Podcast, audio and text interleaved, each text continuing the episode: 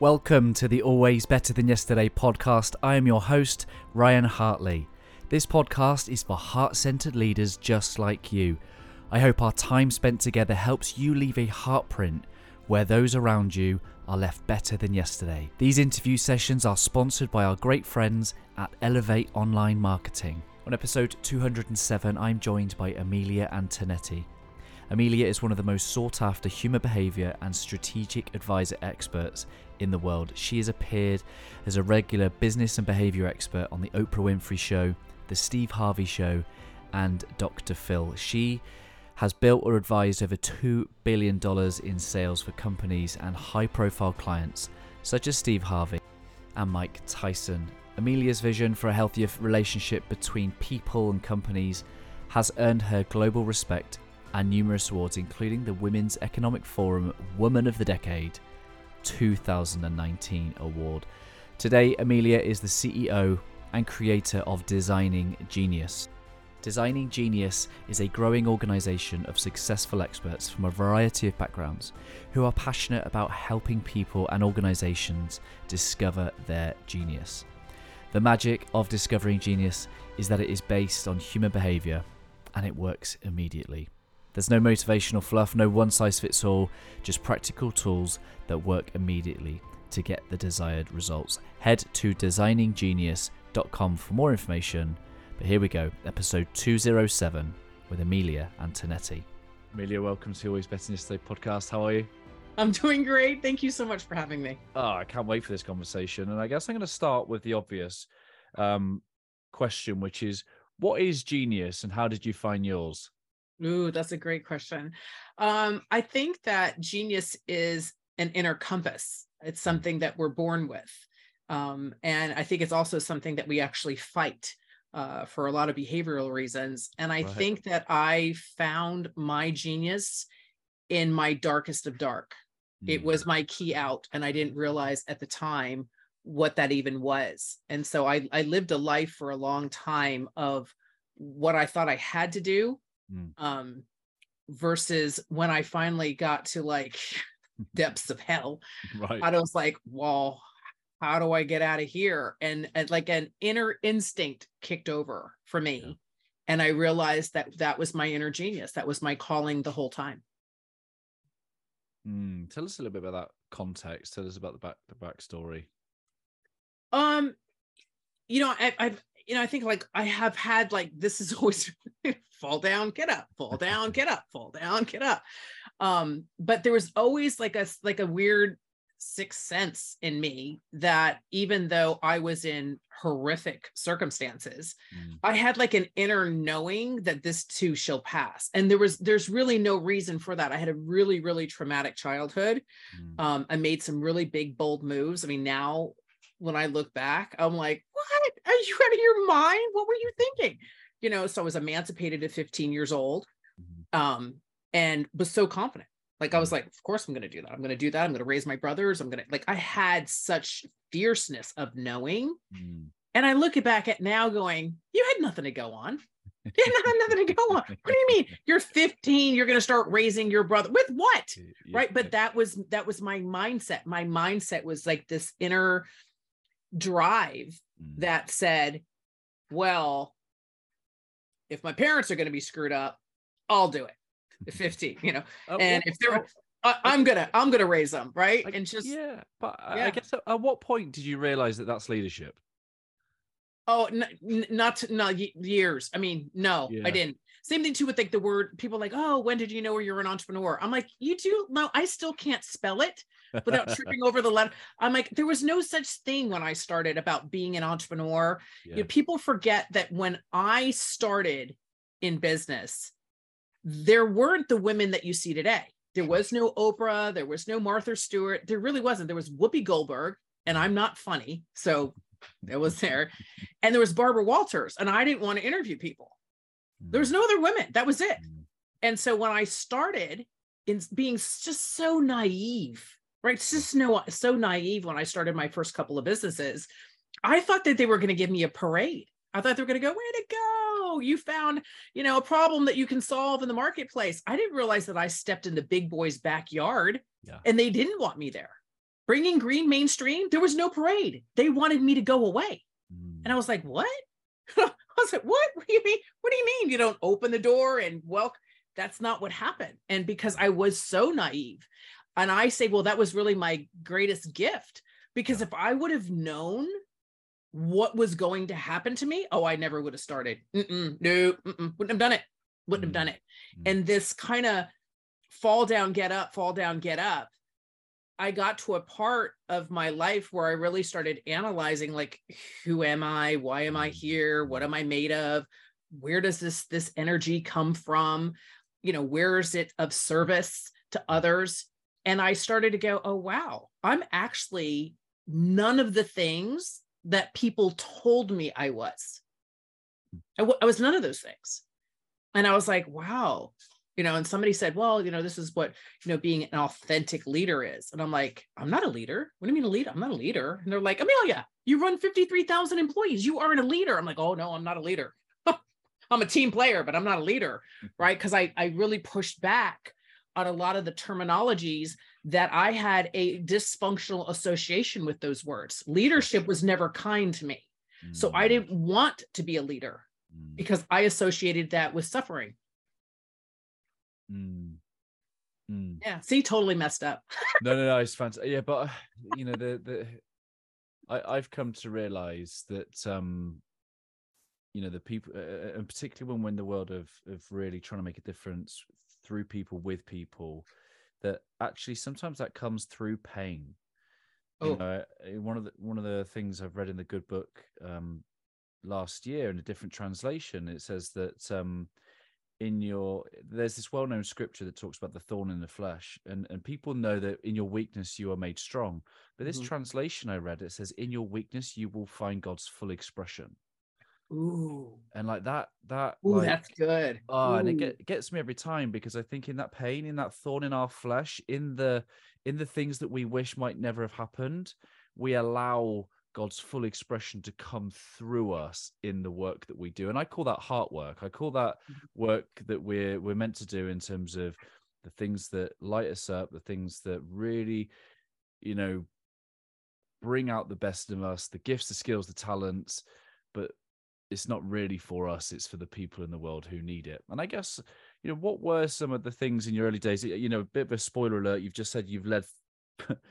53,000 human beings and I, and I and I can't I can't not dive into that but I, I want to know how did you get to even become that person that's even leading 53,000 employees you know, and I I keep going back to um there's a part of me that is very naive. Yeah. Just it, there's a part of me that's very undeveloped because I didn't have a childhood. Mm. I I have be, I was running for my life from 6 years old. Mm, And at 8 years old I was raising my brothers and at 15 I was legally emancipated. wow. Um I don't know if you have kids. yeah but- two I have them and I look at them going, oh, not a chance in hell. You wouldn't last a day. You wouldn't last a day out there. Right. And so I didn't have some of those fundamental experiences of childhood and curiosity, Yeah. um, let alone safety and security and stuff like that. And so there's parts of me that are still very, very childlike. Yeah. And what I mean by that is I did not realize what I was doing. And I mean that in the most of sincerity Mhm, mhm. right? My drive was oh at every one of my companies have been very passion driven to Mhm. solve a big problem that the world said well you'll never do that. And i'm like you do realize i'm not supposed to be here right? You do realize that i should have been dead 10 times. So you telling me i can't do something i literally crack up. I'm like i know i'm on the right path when you tell me i can't do something. I'm like oh that's my cue to keep going that way. And so the the need right so for one of the companies that i'm known for is bringing green mainstream. Mhm. green was a color when i started. Mhm. um and i was like well what if we could create harmony between humans and earth in a, in a way that would be non-toxic? And people were like you're crazy. And i'm like okay what but what if? Right? And so i started because my son was so sick. I was losing my son. My son was in and out of hospitals. They're like Mm, you're not going to make it. He's not going to make it. Just, you know, literally had a doctor say to me, you know, well, you could just do it again. I'm like, what? What is wrong with you? Like, why would Mm. you say that to a mother? Like, Mm, I didn't buy him at Walmart. I mean, No. this is my child you're talking about. They're like, you're young, you're successful, just make another child. And I'm like, oh, get out, you're gr- gross, get away from me. Wow. Right. Which triggers in me a fierceness, mm, a fierceness that you don't want to recognize with at all. Right. If I've locked my brain into something, you've lost. mm, just tell you right now. Mm. And that used to be one of the things, you know, in the business community again, because I was there wasn't really a, a lot of women and mm. some amazing men mentored me and opened doors for me and just really really befriended me to try to learn as i went but they basically would say if you sit across the table from her you've lost Mm, don't sit down don't sit down and that fierceness was never about me that's where it was misunderstood right and so the fierceness came from the team who believed in what we were building mm, so it was like, I can't let them down. Like, I Mhm. can't go back and go, oh, I didn't work, get the purchase order. What? I was like, oh, I'm not leaving here. I am not, I am not, I'll follow you home. I am not leaving here to go back to my team and tell you I that I did that I didn't win or I didn't get the pitch or what, whatever it was that I was working on. Mhm. But the fierceness came from them, mm, not me. I'm an introvert. I wouldn't leave my house. And so that's what was misunderstood in the beginning of my career was I was art- articulated as like this like you know like this you know barracuda super smart strategist and I'm like uh who are you talking about like I was just doing the next what I thought the next right thing was. Yeah. there was no strategy. There wasn't anything. It was this thinking i needed to create an environment for my my team where they felt seen heard and recognized. So Mm, when i built the school in my company people are like you can't build a school in your company. I'm like who says so?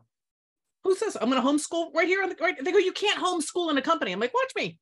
Right? And so i didn't want my team to commute to their children i was like mm, that's awful that's mm, awful. Why would I? No, I'm not doing that. So we did that. Then, way before there was shared work or the hybrid worker, I basically, we had no titles. We had no job titles. We had no times. There was no like, be here at nine. I was like, get your work done. I mm, don't, I don't care. Get your work done. And people like, listen, you know, can I work from, you know, 11 at night to six in the morning? I'm like, I don't care. As long as it's done, I don't care.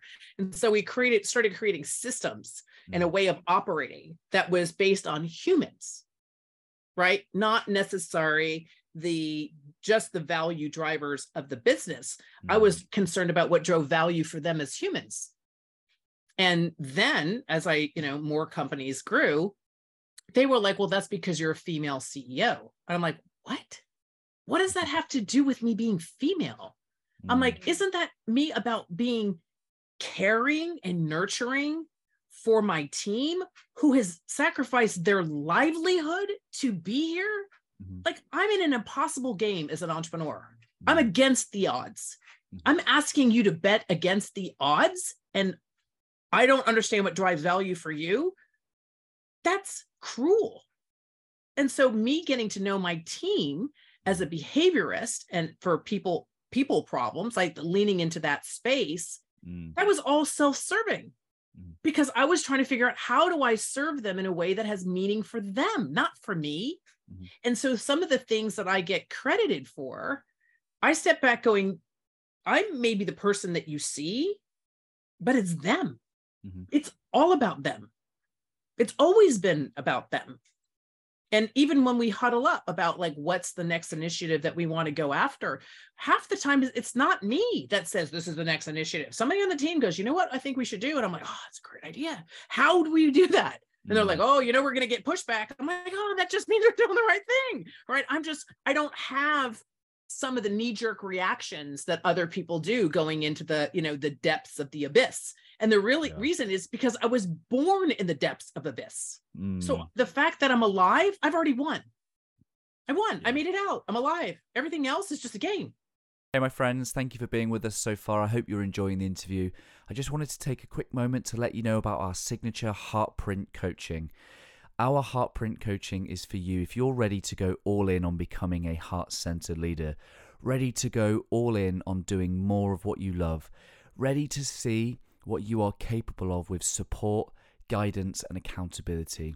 You're ready to go on a rapid, transformational journey that will change your life and others in as little as three months. Are you ready to show up with courage and share your gift with the world?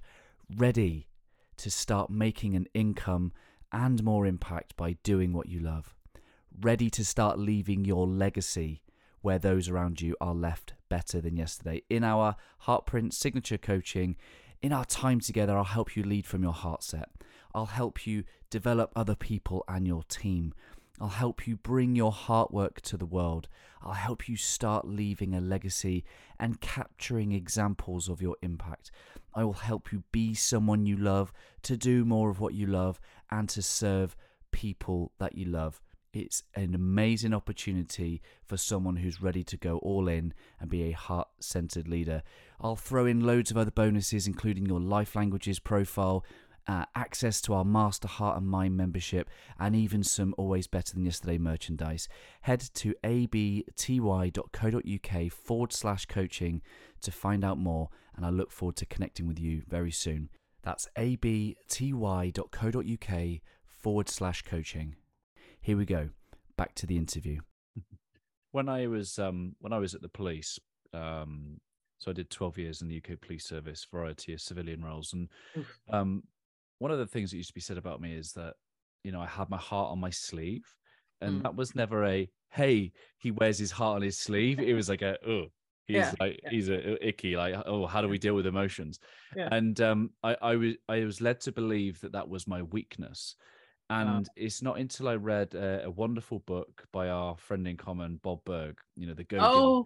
Mm, Bob. He wrote So the foreword of my book. I love He Bob. did, and I to love Bob. I love him so much. Yeah. He's taught me so much. yeah taught and, me and so much. reading and reading that book as a as a young lad in my mid 20s thinking that i could lead in a way that was true to me and different to what i was seeing but not having that kind of in my corner reading that was like oxygen and you know i guess for me what that helped me do is understand that um there is a complete correlation between greatest strength greatest weakness Mhm. that they are Oh, two yeah. sides of the same coin and and and, and i guess you know maybe for you and, and maybe for other people realizing that you know that naivety or whatever that might be on the flip side of that is some incredible strength and i guess when did you start to be conscious of your driving force and your power I, so I still, this is what just, I don't see it. sure Okay. So people will say to me, Oh my gosh, you're so intense. I'm like, Really? like, I'm the most loving, nurturing, caring. Like, I love to cheer for other people. And so keep hearing that over again. I'm intense. I'm intense. I'm intense. I'm inside the bubble. So I don't see the intensity.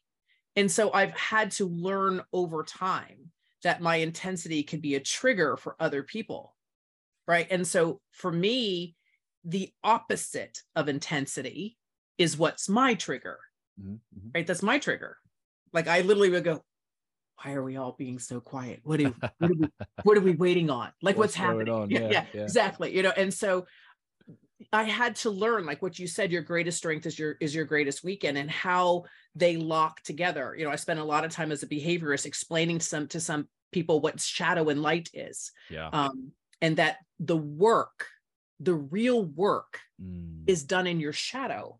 yeah Growth is in your shadow. You'll never grow from your light.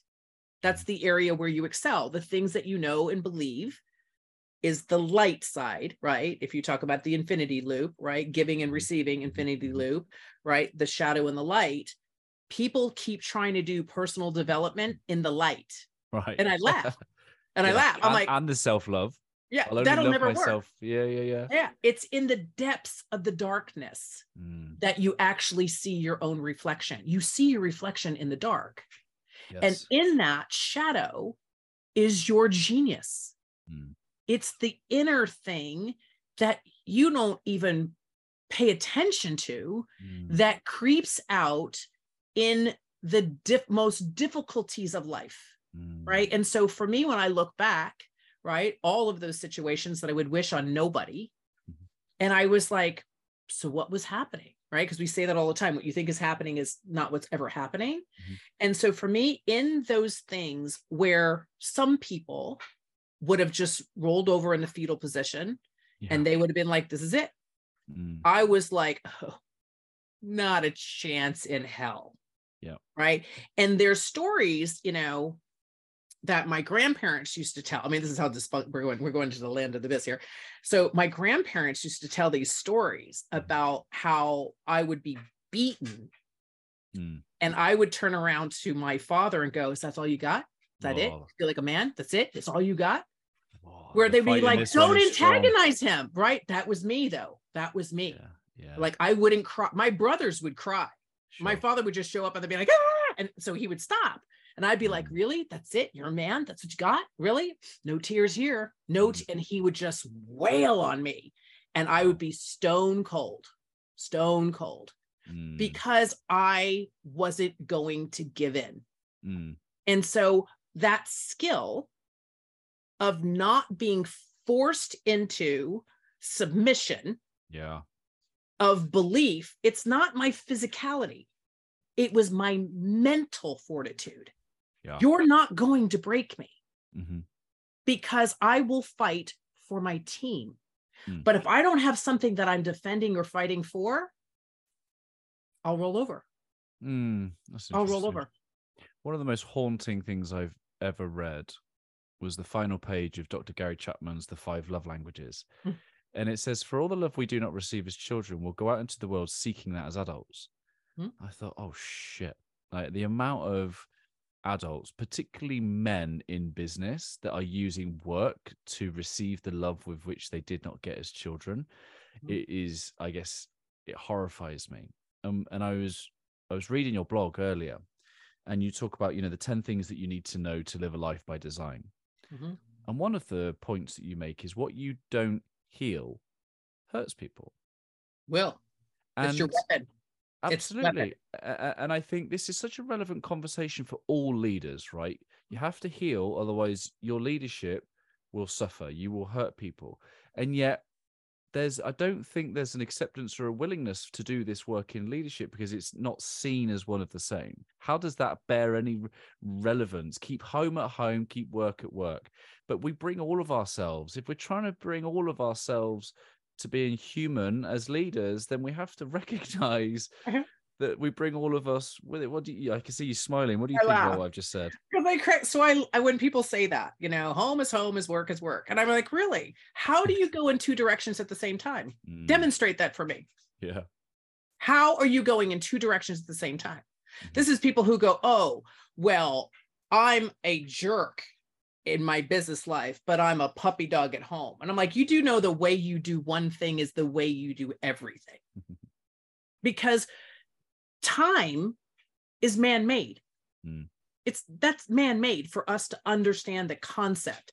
Energy, right? It's a way for us to understand concepts, right? We break them down so that we can understand them, but we think that that then becomes real. Mm. Well, it's not real. It's real so we can understand it. And so, in that is where people get lost in trying to utilize metaphors or story hmm. to relate to what we're learning. They take the story as is. I'm like, "Ugh, you're missing. The story is a metaphor, right? Like that is what it's representing. And so that's where people get lost because you got to remember 50% of the world, right, is of doing, literal, and 50% of the world is of being. And both sides are required for us to function as humans. Not Mm. one is better or worse. It is what happens in your primary state, Mm. right? And so I try to give the analogy that when you're witness crisis, right? So your family dog gets hit by a car. Half the population go, oh my God, call 911, get a list, see if the dog's breathing, get me a. ba." They go Mm. into doing. And then that night they will grieve and cry and whatever. The other half of the world will be like, oh my God, that's the family pet. What am I going to tell the kids? Oh my gosh, is the dog suffering? They go into being. Now, one isn't right or wrong. It's your prime, it's your root behavior. And then that root is then surrounded by what the world told you. So there's a lot of Mm. people that are being that are high, high, high doers. Mm, The doer is the mask. It's the protect. That's not who they are. mm, They're really beers who have put in all this stuff. And so when I work with people, a lot of times they have a tough time because they're like, I'm a doer. I'm like, really? mm, Are you looking at all of this ripple effect, all of the shadowness that comes off of your doing? If you were truly a doer, it wouldn't be there. Like for me, I'm a, I'm overly way over action oriented, right? Over the top executor. I'm an ex- execute, execute, execute, execute. You would literally have to stop and go, Amelia, how do you feel? and I'm like, what? They go, well, how do you feel? Feel about what? Like I have to lean mm-hmm. in to go, oh, Hmm. my feelings are actually hurt. Oh, wow. Like I'm now showing up defensive mhm, because you hurt me. But I'll mm-hmm. skip right over the fact that you hurt me and keep doing. Mm-hmm. Same thing with being, right? Being, similar situation, right? If you overstimulate a person of being with all the things that they have to do, they'll do nothing. Not because they can't, because you just threw the entire kitchen sink at them, Mm. right? And it's not, you can't, being people need to be able to, because they are. And so they get into a situation and they're not, not only aware of what's happening, mm, but what's happening in the happening. And we've stomped that out of the importance of life. We we need our beings. We need our creators. We need, I need them on my team. I need them around me so I don't do damage. mm, I got people on my team trying to go, oh, Amelia, you need to slow your roll. And I'm like, what do you mean? They're like, you're going too fast. I'm like, what do you mean going too fast? They're like, you're hurting people. I'm like, hurting people? What do you mean I'm hurting people? They're like, you're dragging them behind you. Slow down. I'm like, oh, but that's that's not me learning a skill. It's me clocking into an infinity loop of trust that when my partners say to me, ease back, I ease back. I don't go, well, why? Well, what's the evidence? I'm like, oh, try, okay, mm, ease back. What's happening? What's going on? What's Mm. happening? And they're like, oh, this is, you know, abandonment or this is triggered or that's triggered or, and I'm like, okay, okay, okay. And then I can lean in with my behavioral tools. But the awareness comes from them first, not me, mm. them. Yeah, I mean, you've been on um Variety talked about Oprah earlier, Steve Harvey, you know, human behaviorist, strategic advisor to some very, very influential and um, high platform people. And I guess last year I was reading Will Smith's book. And he's, Mm, an, he's an interesting topic, isn't he? Yeah. Because one of the things I really kind of paid attention to was that his father in his abuse, what Will got very, very attuned to, almost like like Bob would say, you know, feeling, listening, and feeling with the back of your neck. He got very, very good at reading his father's mood, mhm. and I guess that's where he was able to develop his comedy. He would use his humor to get his father in a good mood, so he wouldn't get a whooping. And I guess you know, is that you know maybe your background, particularly your interest in people, maybe the dysfunctional side of people, is that what kind of got you down the human behavior route? I mean, I would I think it has to. I think out of great suffering comes your your greatest strength. And I Sure. I really have always been somebody to go, there's another way. Like Yeah. I don't believe, like I don't believe, and it's hard to convince me otherwise, that the people in my life who hurt me greatly intended it. Mm. I don't believe they intended it. Mhm. I believe that they were doing it the best that they can. Mhm. And in their limited skills, created layers and layers and layers of suffering. Yeah. And I wouldn't wish it on anybody. But as a behaviorist, as I go into so many situations, what I find is that the intention is rarely there. But that doesn't abdicate the responsibility that you Mhm. are creating suffering. And the thing that is the hardest for me to bear witness to Mhm. is people when they create their own suffering. And that's the lack of life skills, life skills, behavioral tools, identifiers, modification, all this stuff that I put out there Yeah. because we don't want to suffer. Nobody wakes up and goes, Well, I'd like to suffer today, Mhm. but it's happening. And it's happening more and more as we disconnect. And I think that that's the biggest misnomer that has happened with the digital revolution, the Yeah. rise of social media and technology and stuff like that, which again, there's so much good that came out of that. Yep. But at the same time, what it created was disconnect, right? It's people think it's a connect a tool to connect. It's actually Mm. a tool to disconnect. Mm. And now we live in these little circles where we're actually meant to be part of an infinity loop, Mhm. giving and receiving, giving and receiving through the bound of trust. Mm. And we don't, we live in silos. And then when you take a look at some of the reports that came out in 2022, Mm. right? 91% of people feel alone, Yeah. not seen, not heard, not rec- recognized. 70 odd percent of employees basically said, my bosses don't even care. And so we have disassociated so much. We think we're islands. Mm. And for young people, they don't even know how to connect because Yeah. they have a relationship now with technology. And there's been so much white paper. So a young person connecting with technology lights up the same part of the brain as if the human was actually there. But you Mm. have to, and when I work with parents, I go, listen, if you remember when you were in school and nobody wanted to sit next to you at the lunch table, you came home devastated Mm. devastated that they didn't want to sit with you. That happens thousands of times per second, Mm. per second with our young people. They Mm. didn't like, they didn't share, they didn't watch. They like rejection, rejection, rejection. You're not good enough, abandonment, you're alone. I'm like, the messaging is Mm. compulsive. And when you see the anxiety that happens when you remove them from the device, this is I love when parents do that. Oh, I'm just Mm. going to take the devices away. I'm like, really? Now you're creating trauma. Trauma. So we just Mm. don't understand what's really going on, and we're missing tools to be able to move at somebody's pace based on whatever the topic is. And so that's so much around the work that we're doing is helping people to understand what is really going on, what's going on for you, what's going on for them, what's on whose side, how do we maneuver through it, how do we create connection, how do we belong, and where does belonging? All these unanswered questions Mm.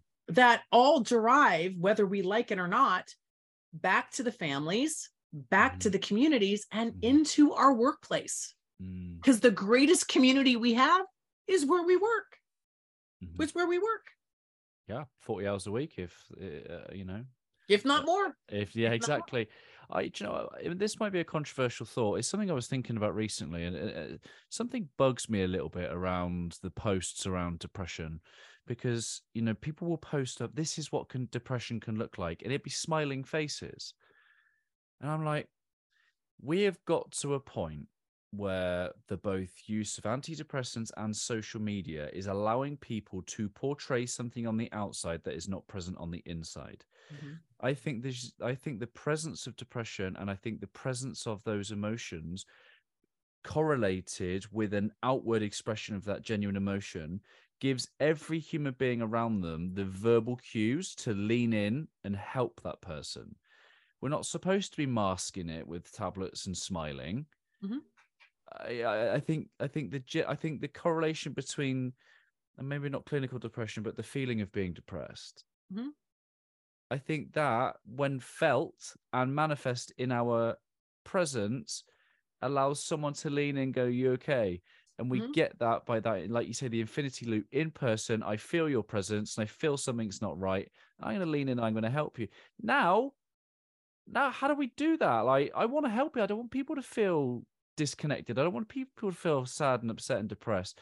But how am I supposed to know? Because you're removing all of our social cues that we've relied upon for thousands of years to live and love and serve each other as a community.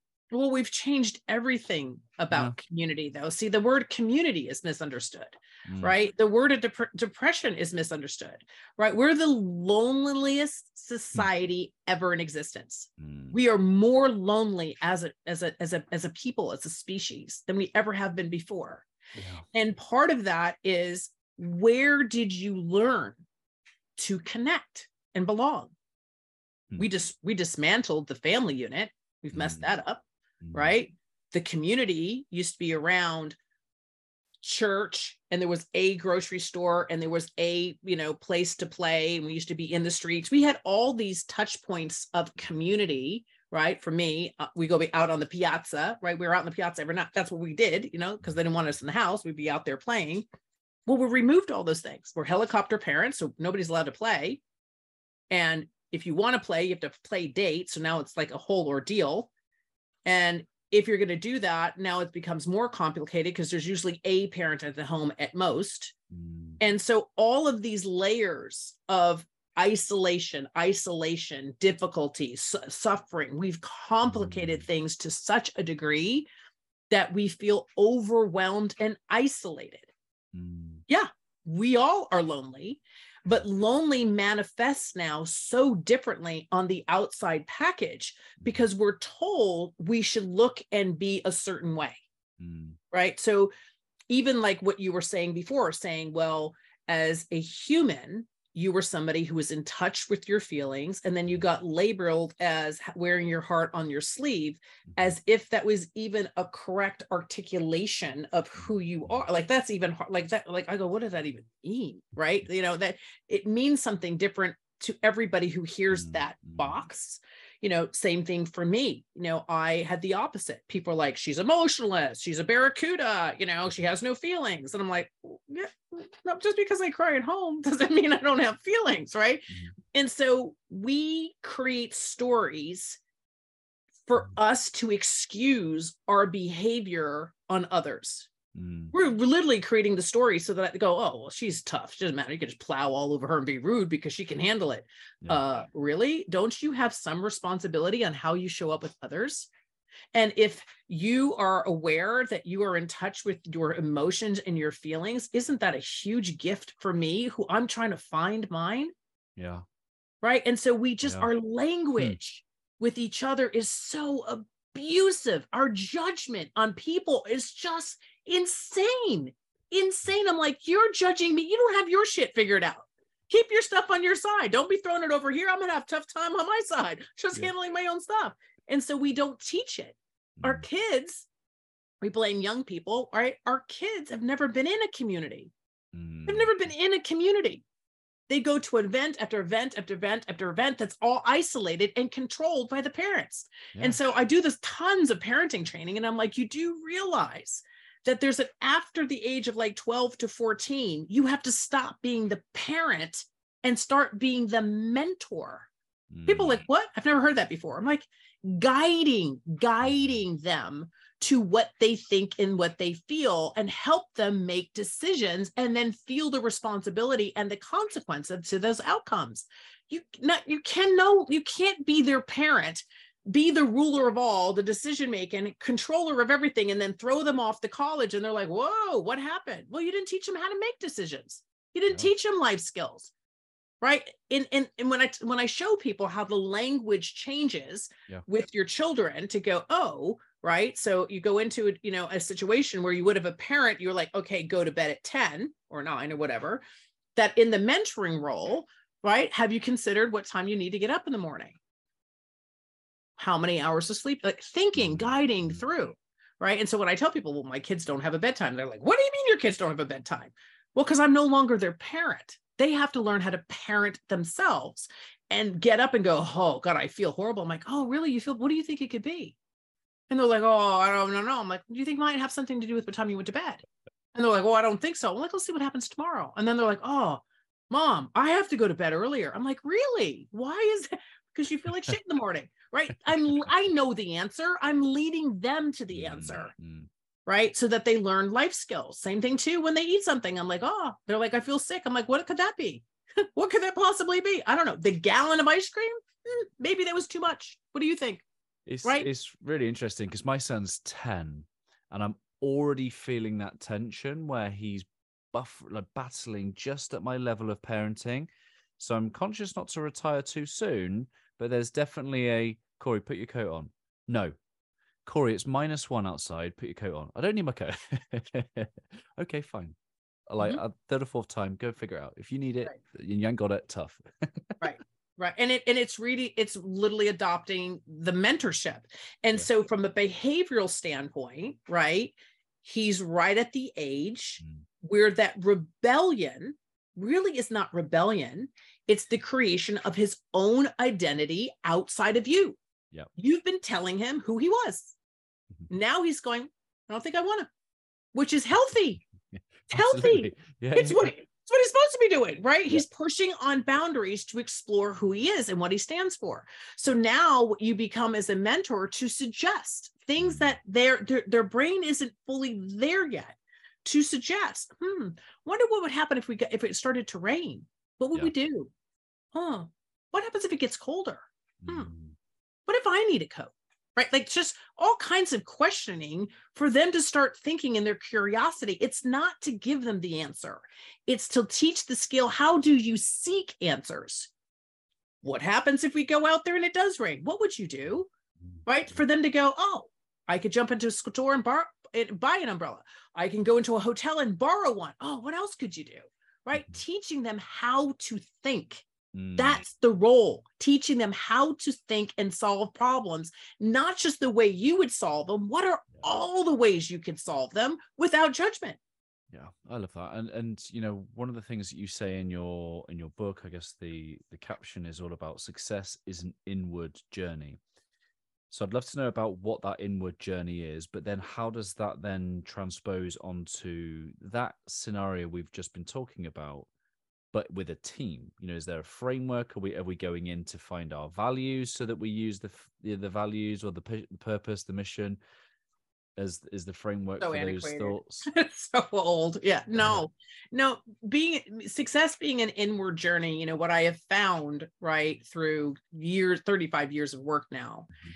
is that in so many cases, so many cases, people are trying to live somebody else's life. Mm, They're somebody else's def- definition of success. mhm. not their own. And rarely have we spent the time to say, what would it look, sound, and feel like? What evidence would be apparent in my life if it was based on my ideals of success? Mm. What what is it really? Because what I found as you go through, you know, and do the work, it leads you through to not only creating a life book, but it also creates a perfect day. And I will tell you, like 99.9% of the time when we take people through this, they don't know what their perfect day is. They have Yeah. no idea, right? Their perfect day is well, I would get more sleep. Okay. And then what? Right. And so we walk them through an exercise of, you know, when you first wake up, what do you see? What do you feel? What what, what is it like? And and what do you hear? And then what? You know, for people to go, well, God, you know, if it was perfect, I would hear water. Okay, great. What else would you hear? Oh, what I, you know, somebody would love me. Okay, what would they say? Right. And then what? Are you sleeping in a cushy bed or not a cushy bed? Is there a comforter or is there not a comforter? Like, are you clothes Mm. on or clothes off? Like, what? What? Then what happens? Well, you know, it'd be great, you know, if I had a, you know, romantic breakfast out on the balcony. Oh, so there's a balcony. Okay, great. What else? Right. And people to really go through what it looks like. And then here's the best part. The best part of it is they've got this perfect day. And then I go, okay, circle how many of those things are present in your life right now. Mhm. Yeah.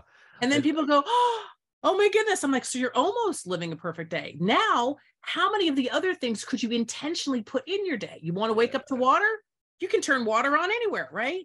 And so people are like, wait a minute, I can actually design my own life. I'm like, yeah, yes, you can. And when you learn, we have something called should and should nots, but then you turn around and go, hey, listen, what's really meaningful to me is if you don't turn the lights on until 7 a.m. because my perfect day, you know, is in a meditative or whatever. And people are like, oh, I can do that. But how Mm, would they know? Yeah. How would they know if you've not done your work?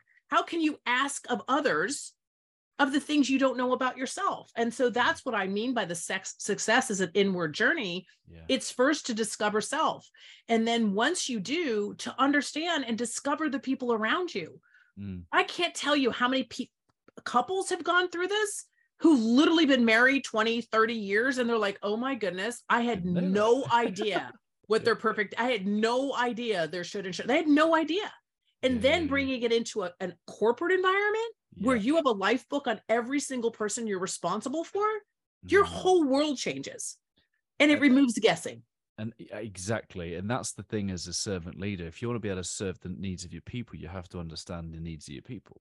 It's what not. drives value for them, for Yeah. them, not you, them. the reason the reason I started getting excited as you were talking about the the perfect day, uh, a guest of mine previously, his name is Joshua Luke Smith. He's a Christian poet, rapper, and on his post is a really lush picture of him cuddling his two little children. And his opening caption is "The life we long for is hidden in the life we have." Oh, it's true. And I read that earlier today, and I was like, "That's what came to mind as you were talking." true. It's the, the life we long for is hidden in the life we have. Amelia, what's your perfect day? You know that's a it's a it's a good you know and it's it's been something that you know every time i go through the exercise i actually laugh at myself how simple i am. Yeah, yeah, like yeah. really you know people misunderstand me and that's the work that i'm working on really for this year Yeah. um i am so energized by nature Mhm. i like i feel such love and a sense of belonging when i'm in nature especially if i can get near to like tr- like i always say tt i'm like i want to be a tree i really want to be a tree um and so when i get near you know rocks and trees and stuff like that it really gives me like this inner peace yeah. and that feeling that i get when i walk in nature and i try to do it as often as i can Yeah, yeah. um, to do that that same feeling that i have as it relates to nature that's what i try to give others that they feel so comfortable and allow me to earn their trust that we can do amazing things together and Mm. so i truly truly feel an emotional connection to others to say whether you like me or hate me Mm, you will learn from me mm, you mm. will learn from me. And when I went through the exercise to actually write my headstone, which was tough, I had to go through the fact to say, nobody's going to say I was like the most amazing wife or incredible mm-hmm, mother mm-hmm. or Woman of the decade. Mm, yeah, whatever. But um, my headstone basically says she made a difference. Yeah. And so when you really get clear on the end, that's what I do every day. I'm like, did I do the best I can to make a difference today in the people that I met? And that's for everybody from who I meet at Dunkin' Donuts, standing in line, bebopping around. You know, I wave to pe- people. I'm, I live in New York, so I wave to people on the freeway, and they're like, "She is Mm. crazy." I'm like, "Hi." Get Just if you're going to come into contact with my energy, I want to make an impact. And that is really what my perfect day is are these moments of connections that matter. And the Mm, more I can have of those in a day, the more that I know I am living my perfect day. mm. A lot of the insights that you take around designing genius, hiring, um, retaining, mentoring, you say that they come from in the trenches. Have you got any particular stories of the trenches, some of the real kind of top things that you think are really relevant in, in today's leadership uh, crisis, shall we say? Yeah. I mean, I think that the big, like, aha, you know, and I think as leaders, we think other people get us and understand us and what drives us. Is when I was growing one of the companies, we needed a major retail, major retailer. Like Mm, we had little things, but we needed a big boy to believe in what we were doing. And the company that I targeted, that I really believed we were a perfect fit, and they didn't believe that. mhm. Um, so uh, that tenacity was like I was, you know, I stalked the wife at the country club. yeah, I was like, I was like a stalker. Um, and I was so frustrated because I was like, man, they're not even returning my call. Like, just how rude, right? And when I was talking to the um, EA, they were like, listen, Amelia, he hates you. He's never returning your call. And I got on a plane and I flew across country. I was so impulsive. I was so angry. And I showed up at the the buying office and I realized, well, you've done it again, Amelia. Here we are. And I don't have an appointment. So like that little fun fact I forgot. And there was a lady behind the desk, and I was like, hey, I gotta pee. Can you let me in? And she was like, sure, not a problem. And I'm like, okay. So now I'm on the other side. I'm like, whoo, he's on here somewhere. Um, and so you know, I did. I stalked him in front of the male, the men's restroom, and I finally found him. And he was like, "Oh my God, you're the most tenacious person I've ever met in my life." But I left there with a purchase order. And the reason why I tell you that is that when I came back, and I was so happy to share this news with my team, my team were like, "Well, you did it. We knew you would do it." And I was like, well, wait a minute. You don't actually think I humiliated myself for me. Like for me, no, no, no. I was like, I did it because you believe in me. You Mm. trust me. It was for you. And I realized that in that moment, I needed to go from being a leader who leads from the front Mhm, to a leader who leads from the back mhm. because they did not understand why I did what I did and what it takes from me, Mm, the little bits of them that live in me, like a little bit of confidence and a little bit of this and a little bit of like it's I'm all little parts of my team. That then drives towards an outcome with the fierce belief that I do, right? Because I have a different relationship with risk. And I think that when I look back and I go, okay, well, where do those things come from? I started realizing how misunderstood I was. Mhm. And then as I got into more companies, I started to realize that that's the biggest pro- problem in leadership is they don't really understand what's going on in the relationship between leader and teammate.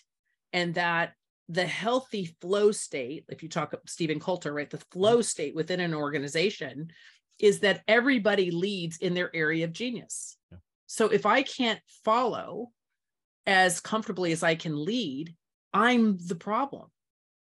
And I realized that into so many areas of my company that we could have done so much more. Mm, I was the problem. I was the problem.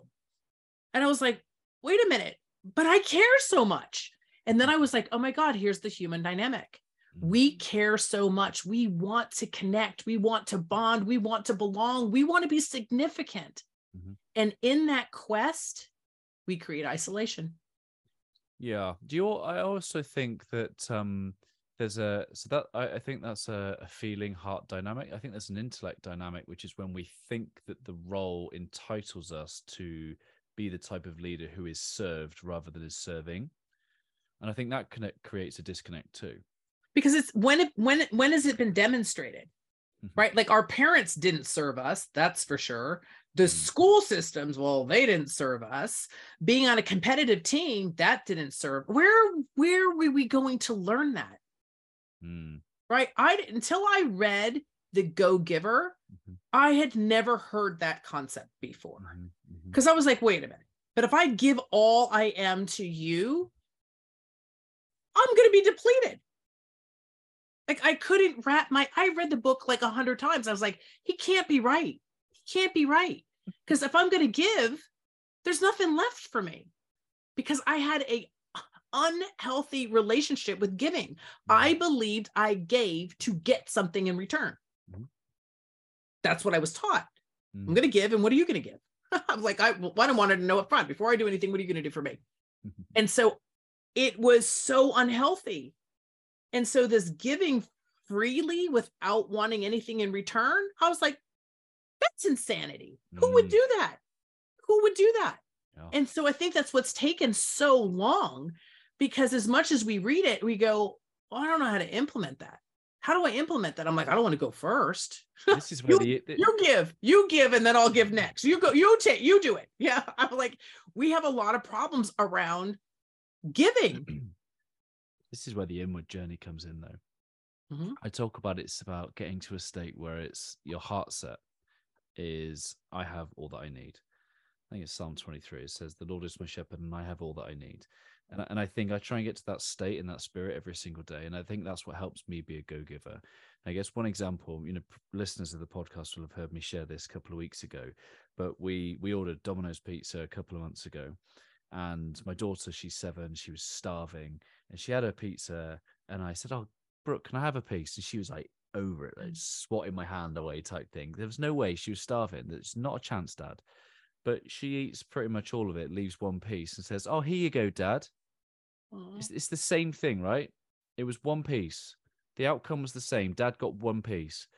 But Mhm. the spirit of her giving freely wasn't possible because she didn't have all that she needed. Her Right. basic needs were not met in the first instance. As soon as she had given to herself and shed all that need, she needed, she gave lovingly, she gave freely, same thing, same resource, one piece, but the way with which she was able to give was without needing anything in return. And I think that's the thing for leaders. We all need to try and get to that. I'm not saying go and eat like three quarters of a pizza before you go to work, but we have to try and get to that spirit of I'm all right, I've got all that I need.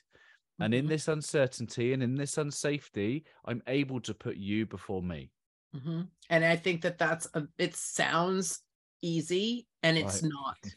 It's not because we are undeveloped in our relationship with trust. Trust is earned repeatedly, Yeah. not one time, right? That's some craziness that we learned in school. I earn your trust and therefore I have my trust. No, I earn trust repeatedly from you over and over again. But in our relationship, if it's going to be a healthy adult relationship, then we have to have dialogue about what do you need to see, hear, and feel from me in Mm. order for me to earn your trust. My responsibility is to earn it. And the way that you help me is by guiding me on how I earn it. So you may say to me, you know what earns trust from you? Punctual. Do what you say, say what you're going to do. Be okay with me when I'm not okay. Like whatever those things are that drive value for you, so that I understand that this is how I earn your trust. So Mm, that when I step off, I understand that the responsibility is on me, not you mm, it's on me. And the same in return is to be able to say, this is how you earn trust from me. Yeah. And we do a check and balance. And what Mhm. happens is when leaders understand what earns trust from their teammate, they're shocked. They're shocked because they're like, well, I thought it was these things. I'm like, no, it's never what you think. yeah. Never what you think. You remembered And- my kid's birthday. Mhm. You Mhm. Oh, remembered my kid's birthday, or you asked how my weekend was, or Well, you want to hear something that's sad during during COVID. Oh, during COVID, I think it's what was more than 60% of employees said that their bosses never even checked on them. They never What- even called what are they even if they're okay. doing? What are they Yeah, doing? but I'm saying they didn't- They people? didn't. They didn't. And Nuts. so we have Yeah. so many people who lost Yeah. people, houses, Mm, bank accounts, huge things that were lost that they're grieving over Yeah. that has never been addressed. Like even now, I go into companies, I'm like, tell me what you lost during COVID. People go, oh my God, that was the most meaningful conversation. I had no idea any of that happened. I'm like, because you didn't ask. You didn't ask. We have people who've lost children, Mm, family members, husbands, wives, and mhm. they go on about their day and nobody knows. And then you wonder why they're a disgruntled worker because you're not even paying attention. You're not even paying attention Mm, because we go, well, they look okay, you know. And I I say this all the time. So my my children's hus my children's father committed suicide in May of this last year. Devastating. mm, But people go, but you look like you're okay. I'm mm, like, did you hear what you just said? My mm, kids lost their father. mm, There's nothing okay about me. mm, There's nothing okay about me. I lost somebody who was in my life for 26 years. mm, I'm not going to get over that anytime soon. Maybe never. Because the void, right? The they say never underestimate, right? The void that your life will make in others because we can't even quantify it. mm. But because we show up capable, we just assume people are okay. But how is capable and okay the same thing? Capable, I'm capable. Mm, Am I okay? No, I'm grieving. And I'm not grieving just because of me. I'm grieving because I'm watching my children grieve. mm, I can get over my own grieving. Watching your children suffer, oh, well, that's something else. That's Mm. something else. And that's what's happening in inside our companies. We don't even know what's going on with our colleagues that we work shoulder to shoulder with. And supposedly we're supposed to care. mm. And we don't. How do we make space for more heart? Oh, you know, I think that the only way we make space for other people's hearts is if we give us permission for us to be able to show ours ours to be seen. Mm, I think that until you can see my heart, I'll never, never be able to see yours. And I think that that's why the journey is so difficult. And as a leader, it's something that I've been fighting for years. I was not going to show you my weakness. mhm. And then I realized, oh, it's actually my greatest beauty. Your fullest expression. hmm And I think that that's, you know, we were taught to be tough. We were taught, you mm-hmm. know, business is, you know, business is all about numbers and it's about money and it's about the whatever and, you know, be a machine and, you know, knock down and get up. And look what that's brought us. Yeah. That guerrilla type primal leadership, the loneliest society in the world. We have less retention than we've ever had in our life. So maybe it doesn't work. Maybe it doesn't work. And that's, I think, the questions. Those are the questions that you're asking. And I think mm-hmm. those are the questions that a lot of us are asking. We're now saying, you know what, we're going to try it a different way. I'm not saying I'm right, but I know I'm going to try it differently. Yeah. Do you remember the film Madagascar? Oh, yeah. I call it Yeah. the penguins of Madagascar moment. When we get to the top, we get to the pinnacle, and we look around and we go, "Oh, this sucks."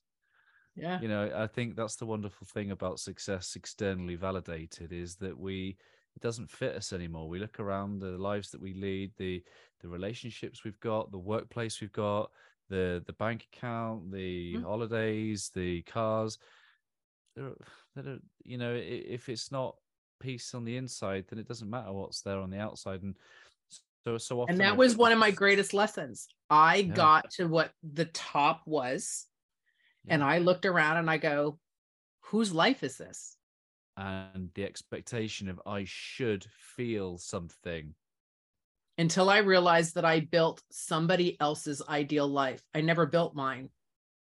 And yeah, and then it's, so it's I think it's as simple, right? I've got a little circle over there, and and like the the simplest way I describe this feeling is if there's a line going out and a line going in, and I think when we build lives that are based on other people's success, everything of this world becomes the definition of us, and those definitions become entrapment. And I think the opposite is, like you said, find the inward journey, which is about come to the world as an expression of who I was made to be, who I believe I am Mhm. and and I think you know it's from that place of being do I then come and have my doing aligned with who I am, what I really care about, what I stand for, what I'm passionate about, what I'm willing to serve and sacrifice for, and then I'll ultimately I'll have whatever was meant for me. Yeah, I think one of the things that when I did my life book, which became such a like a like a chuckle point for me, is that grand gestures have nothing on me. Nothing. There's not. I don't. Don't even have a reaction. Nothing. Yeah. I have nothing. Yeah. It's the simplest things that touches my heart so deeply, Mhm. so deeply, is the little the little details, and I really really found that out about myself is the small details are the things that make me the most giddy and the most real and Mhm. show up in my most authentic self. Yeah. and i didn't know that about myself. I really thought that i needed grand gestures and that's why i wasn't emotionally reacting to things that were going on. And then i realized oh i don't need to go bigger. I actually need to go smaller So if you're going via Di- Dunkin' Donuts and uh, you're on Amelia's team, make sure you bring her back one. right yeah yeah for sure Yeah.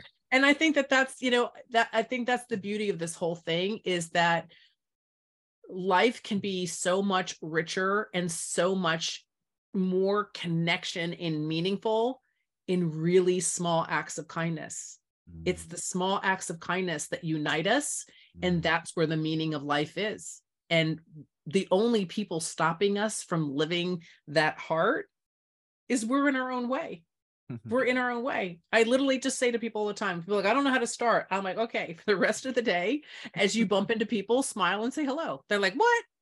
I just smile and say hello. They're like, we're in New York. And I'm like, no, just smile and say hello. Use somebody's name. I'm like, hey, how are you? And whatever. And people are like, do I know you?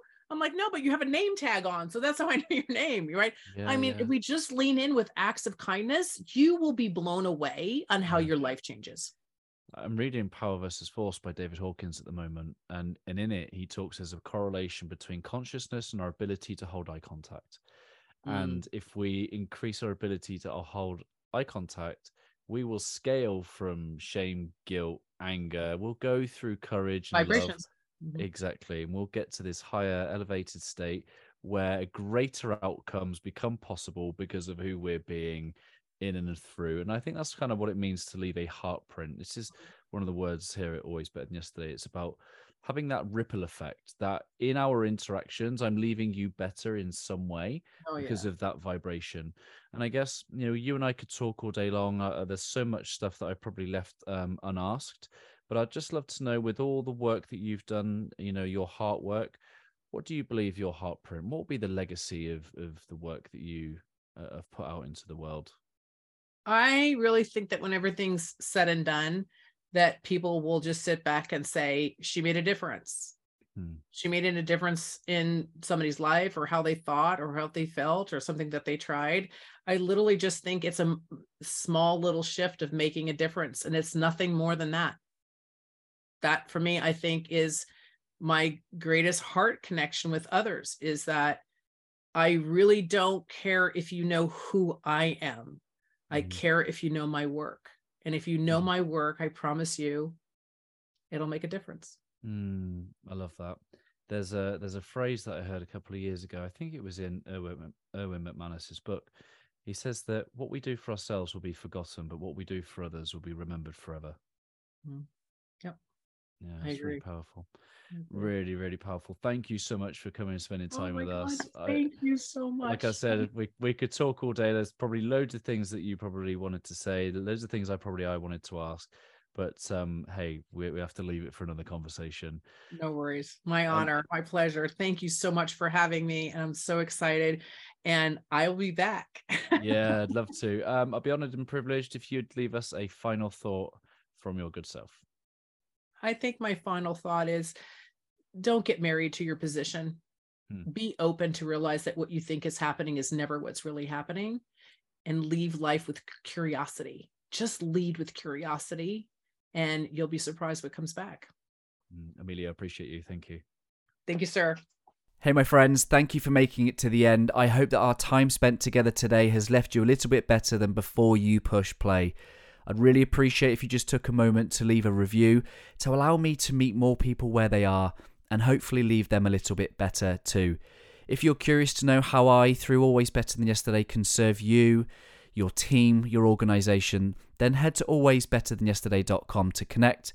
And while you're there, let me know one or two things that you're going to do as a result of listening to this conversation. I absolutely love hearing your thoughts, your reflections, and the things that this spark in your own heart and, mind. If you want more insights from my heart and mind, I do send out short episodes on a Monday, Tuesday, Thursday, and Friday. And again, I hope that they serve you well. I appreciate you listening. I'm Ryan Hartley, host of the Always Better Than Yesterday podcast, a podcast for heart centered leaders just like you. Keep leading, my friends. Always love.